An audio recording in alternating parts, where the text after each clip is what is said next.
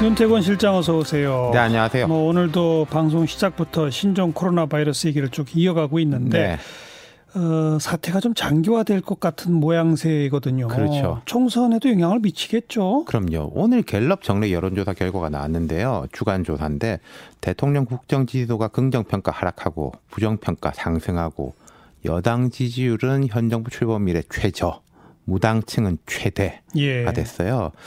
이걸 가지고 이제 신종 코로나 여파로 지지율 하락했다 이렇게 풀이하는 언론도 있는데 어쨌든 민심에 영향을 안 미칠 수가 없고 총선이 코앞이잖아요. 그러니까요. 예. 어. 그러니까 이제 코로나 바이러스 영향권 아닌데 이게 좀 복잡해요. 제가 생각할 땐 단순하지는 않습니다. 어떻게 영향을 미칠 건지. 유불리 한마디로 여당에게 불리 아닌가요? 꼭 그렇지만은 않은 점이 있어요. reference 과거 사례들을 보면은 알 수 있는데 예. 우리가 대규모 감염병을 겪은 게 처음이 아니지 않습니까? 예, 예. 참여 정부 때 사스가 있었고 이명박 정부 때 신종플루, 박근혜 정부 때 메르스가 있었어요. 음.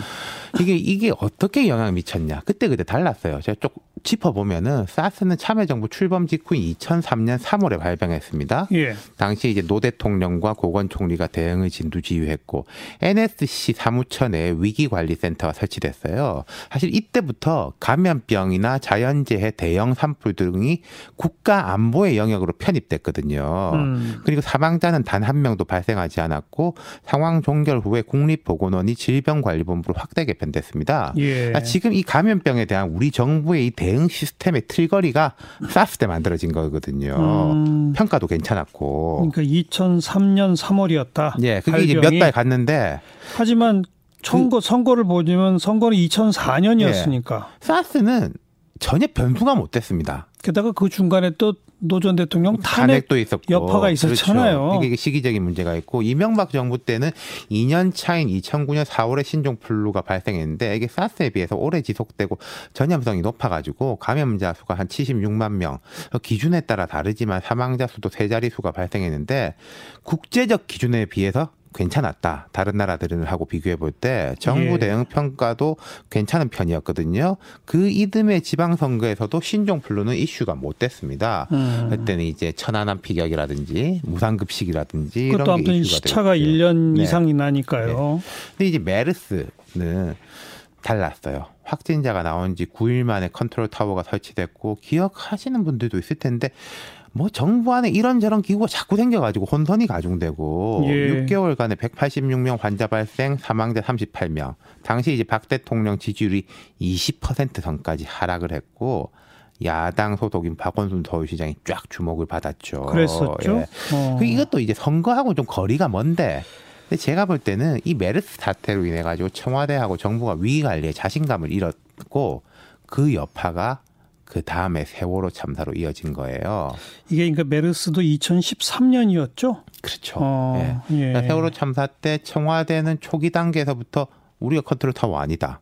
이러고 정부 기관들은 문제 해결이 아니라 여론 동향에만 촉각을 곤두세웠지 않습니까? 세월호 때는 그랬죠. 그렇죠. 기무사, 국정원 이런 데가 그때 어떤 일을 했는지 이제 다 드러나고 있잖아요. 유가족들 동향 사찰하고 막 네. 그랬죠. 그게 음. 메르스가 비극의 시작이었던 것이고. 근데 뭐 지금 전례를 몇 가지 했습니다만 총선하고 이렇게 딱 붙어 있는 경우는 없으니까. 그렇죠. 선거하고의 문제. 어렵네요. 근데 이제 대통령 지지율, 여당 지지율은 따져볼 수가 있는 거죠. 음. 앞서 두 번은 그 진행되는 동안에도 초기 단계는 좀 불안했던 게 있는 게 있는데 중간 단계 가면서는 별 영향이 없었고 근데 메르스 때는 뚝뚝 떨어졌고요. 예, 예. 그러니까 지금은 이제 평가하기는 좀 이르고 초기 단계라서 근데 이제 짚어본 것처럼 여기에 대한 국민들의 평가는 발생이 아니라 관리와 대응에 대한 겁니다. 그렇죠. 그렇죠. 그러니까 이건 우리가 뭐 잘못해 생긴 게 아니잖아요. 시작 예, 자체가. 예. 그리고 또 이 기준이 절대 평가보다는 상대 평가 쪽일 거예요.